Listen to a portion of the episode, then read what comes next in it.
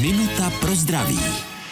Existuje nějaká prevence plicní embolie? Prevence vždycky existuje a v rizikových případech se na ní skutečně myslí. Riziková je dlouhodobá nepohyblivost, také všechna onemocnění s vyšší srážlivostí krve. To může být vrozená záležitost, ale také se ví, že je vyšší třeba při užívání hormonální antikoncepce. Určitě se na prevenci plicní embolie myslí při hluboké žilní trombóze.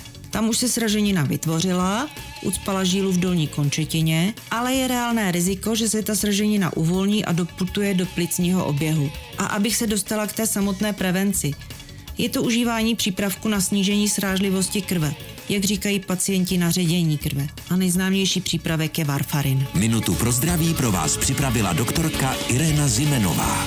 Věnujte denně minutu svému zdraví. Může vám prodloužit život o celé roky. Český rozhlas Vysočina, rádio vašeho kraje.